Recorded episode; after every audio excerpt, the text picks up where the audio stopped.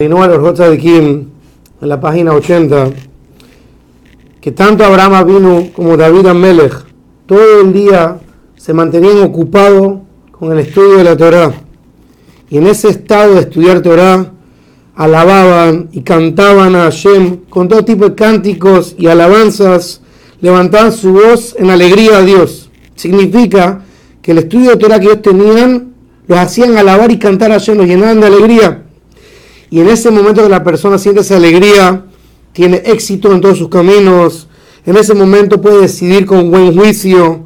Hashem le manda a la persona que está en ese estado Ruach HaKodesh internamente, un espíritu divino, y su corazón está alegre y se llena de amor a Hashem, y su alma está totalmente conectada con alegría con Hashem.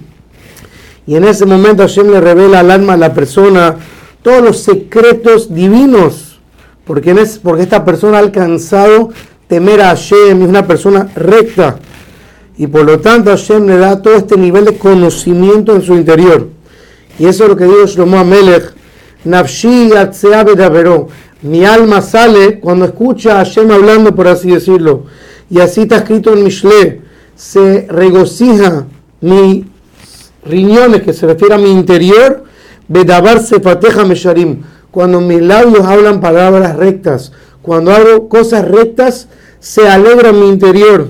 Y así también David Amélez dijo, Barejin Afshi, que bendiga mi alma a Dios, significa que consentía en esta claridad en su interior, empezaron a cantar y alabar a Hashem, porque el alma viene de un lugar muy elevado y cuando entiende su secreto y su profundidad, ama a su creador y quiere cumplir más su mitzvot.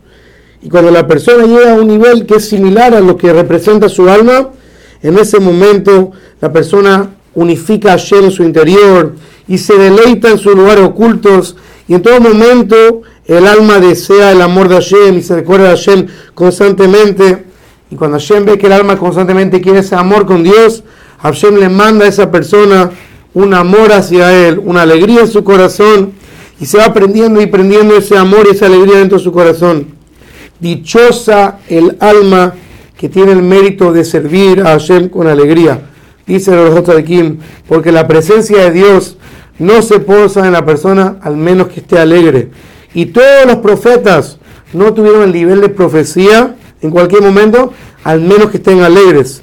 Se tenían que sentar y alegrar y estar de buen corazón, y en ese momento tenían el nivel de profecías. Porque la persona que tiene pereza o tristeza no tiene el zehut de que la presencia divina esté sobre. Por eso vemos aquí que la manera de conseguir la verdadera alegría, donde se va por así decirlo, prender la Neshama, justamente cuando la persona se conecta con su confianza en Hashem, se apega a Hashem y se apega a la Torah de la mitzvot, en ese momento la persona siente una alegría que no se puede explicar. Y la verdad que los rotos de Kima aquí alarga con muchas palabras, que eso hace que el alma constantemente quiera buscar más a Hashem y pueda hacer sentir cuál es su verdadero motivo que estar en este mundo cosas muy elevadas. Por eso nada más concluyo con su palabra dichosa el alma que sirve a Hashem con alegría.